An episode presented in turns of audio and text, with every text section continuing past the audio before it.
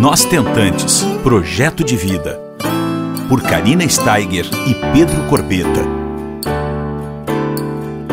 Um podcast realizado com o apoio da Higienomics.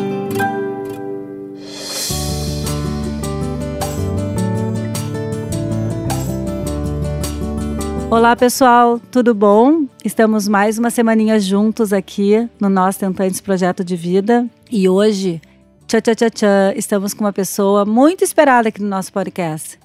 As nossas ouvintes tentantes vão saber de quem que eu estou falando, do Dr. Rafael Portela, embriologista, coordenador da Clínica Gênix, diretor da Sociedade Brasileira de Reprodução Humana e um dos idealizadores do projeto Filho. Vocês sabem bem a importância do filho, né? E agora em junho nós temos outra versão do filho, né, doutor, esse ano. É em junho, não é? Prazer para mim estar participando daqui do podcast. Eu ouço bastante, parabéns, é um projeto lindo. E sim, a gente vai ter uma nova versão segunda edição do Filho esse ano, vai ser dia 7 de novembro. Maravilha, estarei aí em São Paulo, com certeza. Eu conto com a sua presença e participação. Ai, amém, vamos lá, né? Juntos nós somos mais fortes, né, doutor? Com certeza, a informação empodera e tranquiliza Com todo certeza. mundo que está nesse nessa, nessa montanha russa que é a fertilização in vitro, mas com um baita prêmio lá no final. Com certeza, o prêmio é maior do que a luta, né? Com certeza. Uh, doutor, uma das coisas que mais me chamou a atenção e que eu gostaria muito de conversar contigo, e eu já acompanho teu trabalho no Instagram e tal, temos, como eu falei anteriormente, muitas tentantes que admiram muito o teu trabalho, e mais do que isso, eu acho que tu tem um grande diferencial, né, doutor? Que você abriu as portas do, do laboratório para gente, para nós, pacientes, uh, conhecermos um pouquinho mais o processo do, tra do tratamento de fertilização in vitro. É, E eu acho isso maravilhoso. Eu acho que esse teu cuidado que os- que você está tendo conosco para passar essa informação, para tirar a gente, que nem tu costuma falar, dessa sala escura, né? uhum. Ah, nos dando notícias dos nossos embriõezinhos, não só com aquele telefonema que a gente está naquele período crítico, né, de saber quantos que se desenvolveram, quantos que não se desenvolveram, mas tu se importa, tu, tu nos mostra ah, detalhes dessa nossa jornada. E eu acho isso maravilhoso. Conta pra gente um pouquinho sobre isso. Ah, obrigado. É, realmente isso mudou muito a maneira de se fazer reprodução e hoje a gente vê isso se estendendo por laboratórios do Brasil todo. Ah, a reprodução ela é muito lúdica, né? Nós fazemos bebezinhos num laboratório. Então, é um processo cheio de expectativa, de ansiedade, com um custo financeiro altíssimo e onde as pacientes, os casais, são os protagonistas dessa história. E como nós conversamos e, e você disse agora, de repente eles entram, sentam numa sala escura e são protagonistas de uma história que eles não podem assistir, que eles não têm a menor ideia de como acontece. É, acho que isso nunca foi muito aberto, porque sim, é uma ciência muito profunda, muito avançada, mas eu comecei a transformar isso em algo pedagógico e mesmo que eu passasse a superfície do que acontece, acho que só o fato delas conseguirem enxergar como é o processo, às vezes ter uma imagenzinha, um videozinho do, dos embriõezinhos eh, se desenvolvendo, mudou completamente a maneira com que, com que esse processo era encarado. O que eu mais escuto das pacientes é o quanto tudo fica mais leve.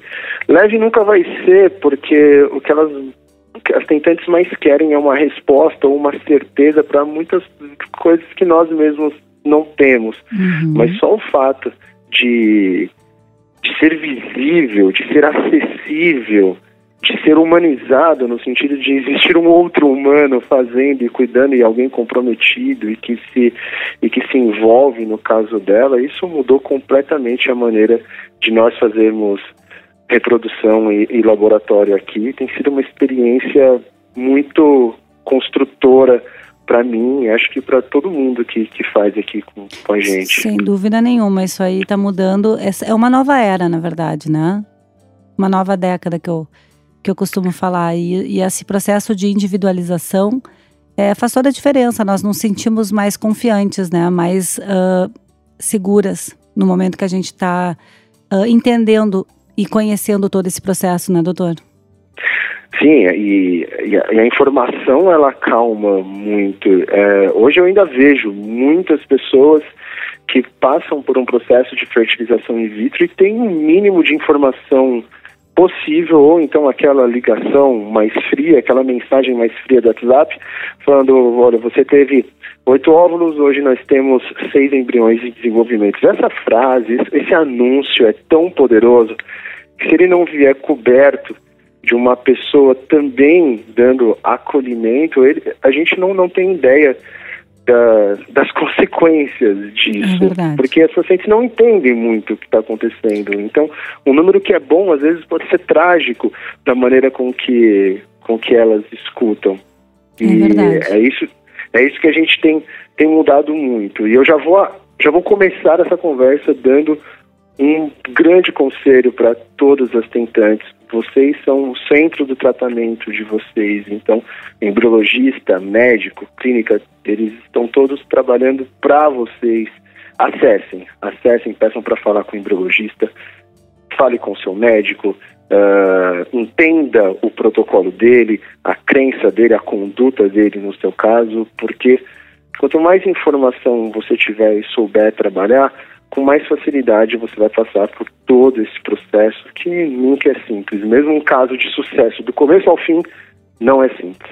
Eu digo que você entregar os seus óvulos, os seus embriõezinhos e ter notícia seis dias depois é como deixar os filhos na creche, onde você não conhece nenhum dos titios e titias que cuidam das crianças, e depois de seis dias receber alguma notícia. Isso é impensável, então não deve ser diferente com os embriõezinhos. Nossa, tu falasse tudo agora. Eu tô nessa, exatamente nessa etapa de deixar o Henrico pela primeira vez na creche. E aí tu resumiu tudo agora. Eu não consigo imaginar eu, depois de seis dias, ter a primeira notícia de como que ele está. Né? E, e, nunca, e se nunca ter visto a, a cara da professora ou da tia que vai levá-lo ao banheiro se precisar. Não, você só deixa e seis dias depois eu ligo para falar como ele tá. Imagina isso. Não, olha, foi perfeita essa tua comparação agora, nesse estágio que eu me encontro essa semana. Maravilha. E como tu estava falando anteriormente, nós não sabemos, nós tentantes, interpretar, por exemplo, aquelas figuras, né? Aqueles círculos todos, aqueles pronúcleos. Né? Uhum. E, e muitas tentantes falam para mim, mas qual é o melhor estágio para implantação? Gente, eu dou uma pincelada, né, doutor? Porque eu não sou médica, né? Eu sei que o melhor estágio é o blastocisto, mas eu não sei detalhes específicos. E aí eu queria conversar contigo um pouquinho sobre isso, porque é muita dúvida dessa tal melhor fase, desse D3, desse D5, esses óvulos que é melhor frescos ou congelados, é muita dúvida no nosso universo. Eu acho que ninguém melhor pra, do que você para nos ajudar aqui. É, realmente, muita, muita coisa para se pensar. Algumas coisas fazem tanta diferença, outras não. E se alguém não me acompanha, me acompanha no Instagram, eu tento falar bastante sobre a classificação embrionária, uh, o que é melhor, o que é pior. É importante saber que a certeza que a tentante tanto busca do se o meu embriãozinho ele é, ele é o melhor, ou ele é médio, ou ele é ruim, vai ter menos impacto do que ela imagina no resultado do tratamento dela. A gente vê impactos uh, nos extremos, quando você tem um embrião top quality ou você tem um embrião muito atrasado, aí você vê essa influência forte no resultado. Na maioria dos casos, todo mundo está transitando um pouco abaixo ou acima da média. Uhum. Então, quando você reúne mil pessoas e vê o resultado dessas mil pessoas, aí sim você vê grupos de quem está na média tem resultado médio, quem está acima um pouco acima, mas cada um vive a sua história como o seu universo. Então acho que é muito mais importante do que tentar decifrar esses números, letras, células e pronúcleos, uhum. ter uma equipe que você confie, uma equipe Exatamente. acessível para te tranquilizar quando é o caso, para te é, para clarear as ideias quando também é o caso, do que ficar tentando estudar uhum. a nossa faculdade de seis anos em um tratamento de Total. reprodução assistida. Super concordo, doutor, com isso. Inclusive, é, inclusive, eu vou te falar bem sinceramente um segredo aqui. Uh, eu não não sabia assim detalhe, detalhes, ricos detalhes dos meus embriõezinhos. É como tu falaste agora. Eu confiava muito na equipe médica, no qual eu fiz o, o meu tratamento de ovo doação. E até quando eu tentava com os meus óvulos, eu, eu tinha a clínica que eu confiava muito, né?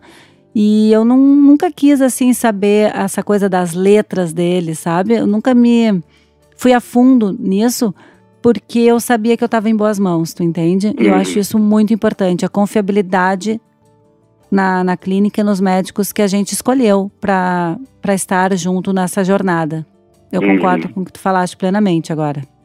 É, quando você tem uma equipe, principalmente acessível, que é o que nós estamos lutando para mudar essa cultura no Brasil, você confia muito mais e precisa saber muito menos. Uhum. Quando você não tem acesso às informações, às pessoas que estão cuidando de você, você, você luta para saber alguma coisa, porque nós voltamos a ter deixado os filhos na creche sem nenhuma notícia. Agora, uhum. quando você tem uma equipe acessível, quando você tem profissionais com tratamento individualizado e, e, humanizado, você acaba tendo menor impacto dessas letrinhas e números, porque você sabe que no final das contas você não não precisa entender tanto aquilo. Aquela equipe está fazendo melhor para você.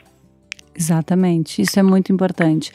E, e me conta mais assim, uh, mais, mais detalhes sobre uh, essa fase da implantação, tá? A gente não não está falando das letras e de coisas muito específicas, mas uh, conta pra gente um pouquinho sobre até chegarmos aos nossos blastocistos. Uhum. Uh, a gente tem um desenvolvimento embrionário que é separado em dias, então no dia da coleta dos óvulos a gente considera o D0, você tem D1, D2, D3, D4, D5 e D6, e cada dia guarda uma novidade e um destino. Então, no D0, o grande desafio é saber se você vai ter uh, óvulos, quantos deles serão maduros, e nesse dia acontece a IC. Essa semana, esses seis dias, é uma semana muito intensa, porque você está se preparando para aquilo há muito tempo, desde a época da primeira consulta, da digestão, da, da infertilidade, o estímulo ovariano. Então, é uma semana muito intensa, mesmo num caso de pleno sucesso. É, então, continuando, você tem a ICSI ali, o, o, dia da fertilização é o D0. No dia seguinte é quando você fica sabendo quantos dos seus óvulos fertilizaram e quantos não fertilizaram. Então, a gente tem o nosso time inicial de embriões, é com ele que, que nós vamos até o fim do desenvolvimento. Uhum. Próximo dia importante, eu chamaria de D3. No D2 é onde começam as primeiras divisões celulares, não tem grandes informações aqui. No D3, a gente já tem dois dias de divisão celular, a gente consegue saber se os embriões estão indo bem ou não. Aqui a gente chega já num grande dilema. Transferência de D3 ou vamos para blastocisto? Não é, Karina? Uhum. Não, é uma, não é uma pergunta comum? Muito, muito. É uma das perguntas que eu mais recebo, mesmo não sendo médica, mas me pergunto muito. Eu acho que é bacana a gente falar sobre isso. Qual é uh, esse D3 aí? Né? Como é que, que a gente lida com esse D3 aí? Tá, Perfeito. Vamos lá. Não é uma resposta 100% técnica. Existe também o lado psicológico do tratamento quando você opta por transferência sim ou não de D3. Uh, ah, o, o, inquestionável é que é a reprodução moderna faz transferência em blastocisto. Uhum. A maioria dos centros com uh, Protocolos mais modernos já optam pela transferência em blastocisto. A transferência em D3 acontece em casos de exceção e de individualização. Quer dizer que transferir em D3 é errado? Não. Existem centros e médicos renomados que ainda optam pela transferência em D3. Uhum. Mas o que é melhor? O que é pior? Aonde eu tenho mais ou menos resultado? A gente precisa entender que quanto mais tempo um embrião se desenvolver dentro do laboratório, mais eu sei quais são os realmente aptos para terminar em uma gestação. Quanto menos uhum. tempo eu deixar, menos eu sei. Então vamos pegar um exemplo de uma mulher que tem seis embriões em D3. A gente sabe que um embrião capaz de resultar numa gestação é um embrião geneticamente normal. Ele é um blastocisto, ele vai ser um blastocisto porque ele precisa chegar até lá uh, para resultar na gestação e ser geneticamente normal Vai ser o famoso embriões, embrião euploide, né, doutor? Exatamente, um embrião euploide. Então, esta paciente que tem seis embriões em D3, eu não sei quais deles chegarão a blastocisto e nem qual dele é geneticamente normal. Mas eu já posso começar a transferir agora. Eu posso fazer três transferências de dois em dois. Uhum. Se dentro desses seis embriões ela tiver aquele capaz geneticamente normal, num determinado momento ela vai engravidar. Uhum. O Entendi. problema aqui é o peso que nós temos, o trauma que nós temos com o beta negativo. É muito maior. Só quem, só quem sabe é quem vive. Exatamente. Um beta negativo depois de uma transferência, depois de 10 dias esperando para fazer aqueles aquelas dezenas de testes de farmácias que elas fazem, uh, traz um trauma muito grande. Então, mesmo sabendo que dentre esses seis embriões, eu tenho um que é o meu embrião de ouro, eu preciso passar por todas as transferências, eu estou pronta para isso. As pessoas, as tentantes, geralmente acham que estão até o primeiro beta negativo. Verdade. Então, talvez talvez juntando a nossa capacidade hoje de no laboratório desenvolver bons embriões, seja melhor ultrapassar o D3 e chegarmos a blastocisto. Desses seis embriões dessa paciente, nós chegamos com três blastocistos, ou seja, nós já deixamos para trás três embriões que não resultariam em gestação. Uhum. E agora nós temos três blastocistos. E é onde a gente chega num outro ponto. Eu posso transferir esses blastocistos um a um e tentar acertar qual é o meu geneticamente normal, uhum. ou também posso ter a certeza de qual é. Fazendo a fazendo biópsia. análise genética. Uhum.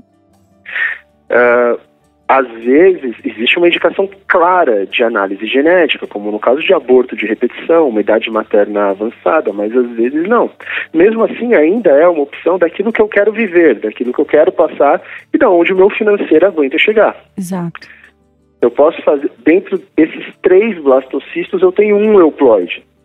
Eu posso transferir um, dois, e ele ser o terceiro, ou posso transferir o primeiro e já ser ele. Então, mais uma vez, para casos onde não há indicação clara de biópsia, a, a biópsia se torna contraindicada, depende daquilo que eu quero viver também. Eu não quero de maneira alguma passar por um beta negativo, porque eu transferi um embrião que não seria capaz de me engravidar. Uhum. Faça biópsia. Uh, não, eu não, eu, eu, não aguento financeiramente isso e consigo lidar com essas três transferências caso eu precise. Eu sei que o meu embrião está é. entre eles, então você faz a transferência sem biópsia, deixando claro quando não há uma clara indicação, no caso de opção, como geralmente é a questão do D3 e D5. É. Então, para deixar bem claro para as tentantes, o que a gente diz é que, por ciclo iniciado, não existe uma diferença estatística de transferir num estágio ou no outro. Se você tiver um bom embrião, você vai chegar lá na sua maior chance possível de gestação. Mas o como, o como você vai viver isso é a grande diferença. Hoje, aqui no meu serviço, nós preferimos pagar todos os preços dentro do laboratório então nós passamos de D3, nós chegamos a blastocisto, uh, na maioria dos casos a gente faz biópsia porque a gente prefere uhum. tirar tudo da frente e ficar com os, os embriões capazes do que entregar para a paciente uma transferência que efetivamente não, não, não dá para ela uma chance de gravidez.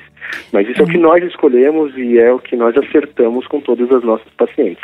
Existem muitos lugares, principalmente fora de São Paulo, que não fazem isso. Sim. Mas que também, conversando com a paciente e vivendo esse processo junto com ele, não, não de maneira alguma pode-se dizer que é errado. Com certeza, isso sempre eu falo também, e, e agora tu comentando tudo, tudo isso que nós estamos conversando só me faz ter a certeza. É, é uma decisão difícil, né? Só que é muito individual de casal para casal, né? O, hum. Qual é o nosso limite? Né? Isso só o casal, junto, claro, com o médico da nossa confiança, para a gente juntos tomarmos essa decisão do próximo passo e se vai para biópsia, se não vai, o quanto que a gente pode ainda avançar financeiramente, psicologicamente, isso é bem individual do casal, né? E não tem certo e errado, né? É, colocar na balança e ver o, o que é melhor para nós, né? Hum. E E eu fico muito feliz, assim, de a gente estar tá tendo esse papo, porque como esclarece, como traz essas informações preciosíssimas para quem está nos escutando e está nessa fase, né? Muitas vezes se questionando muitas coisas. Está aqui o Dr. Rafael conversando abertamente com vocês de uma forma completamente verdadeira, né? Vocês podem acompanhá-lo no Instagram dele. Doutor, qual é o teu Instagram? Porque vai muita gente querer começar a dar uma espiada ali. Meu Deus do céu, acho que eu não sei. É, ou é Rafa Portela Embro ou é Rafael Portela Embro. Acho que é Rafael Portela Embro. Coloca Rafael Portela que eu já vou aparecer em algum lugar. Tá, então a gente fica aí com essa, com essa dica, né? Porque muita gente depois pergunta, né? Para começar a acompanhar. Uh, porque realmente o Instagram do, do Dr. Rafael é maravilhoso, eu sempre acompanho e, e fala muito sobre todas as etapas que nós estamos conversando aqui. Ele explica Obrigado. de uma forma super bacana, super fofa, todo esse nosso papo aqui nos posts, né? E... Obrigado, fico muito feliz pelo teu acompanhamento.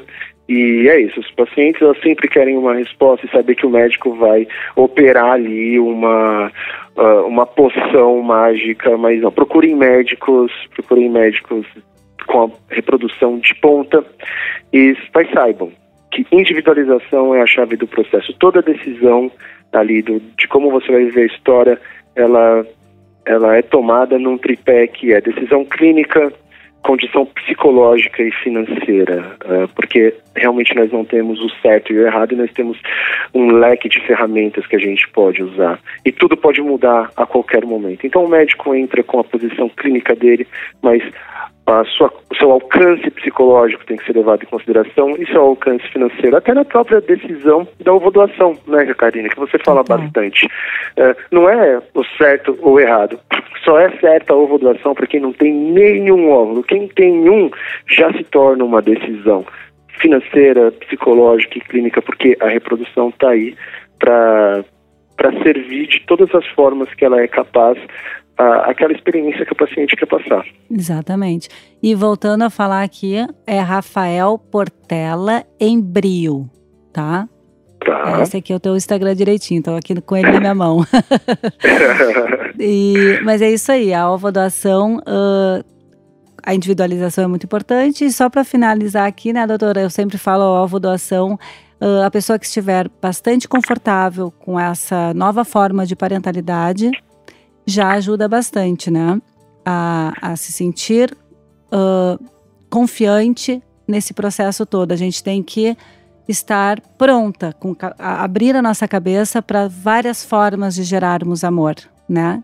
Que a ciência está aí a, nossa, a nosso favor, né? Basta nós estarmos abertos, né? Ah, ir atrás para trazer esse sonho para nossa realidade, seja da maneira que for.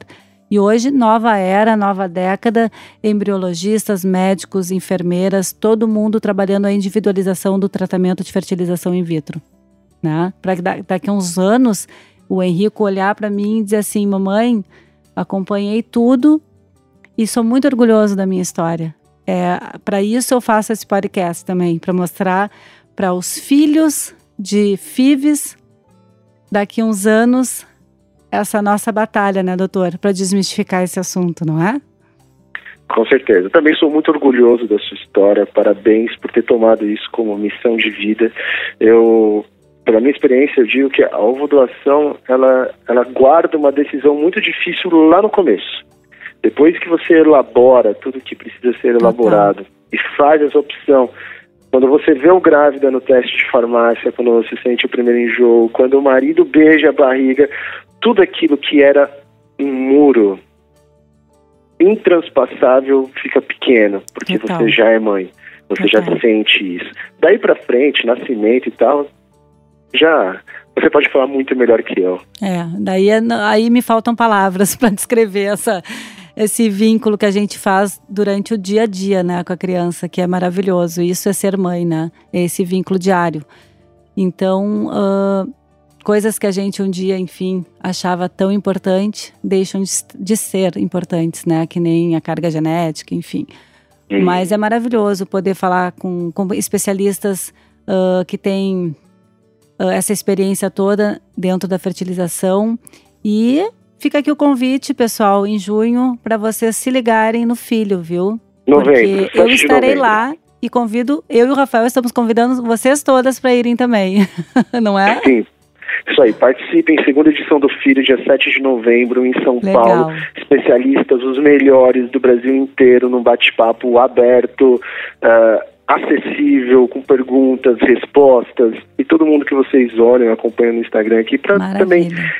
Ficar junto, tirar uma foto, falar que gosta, que não gosta. É isso vai aí. ser, eh, vai ser, vamos quebrar as barreiras e trazer informação. A gente já viu no primeiro filho o quanto informação é libertadora Uhum. e não tem porquê a gente não viver por isso, né, Karina? Com certeza. Fica aqui a dica e o nosso agradecimento ao Igenomics, que é nosso parceiro aqui do podcast, que se tornou possível tudo isso aqui através do nosso apoio do Igenomics.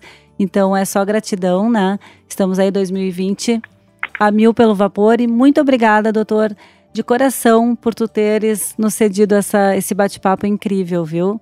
Um beijo enorme para ti e uma ótima semaninha. Eu que agradeço, parabéns de verdade. Adoro o podcast e não parem, nos vemos no Filho em novembro. Vamos fazer um, alguma coisa muito Com legal certeza. aqui com nós tentantes e Filho, porque estamos todos juntos nessa, nessa missão. Um grande beijo para todo mundo e a gente vai se falando. Hoje em dia a gente consegue falar com qualquer pessoa. Então me mandem mensagens, eu respondo sempre que consigo. Com certeza. Um beijo bem grande, doutor. Uma ótima semana para ti. Obrigado para você também. Você ouviu Nós Tentantes, com o apoio da Igenomics.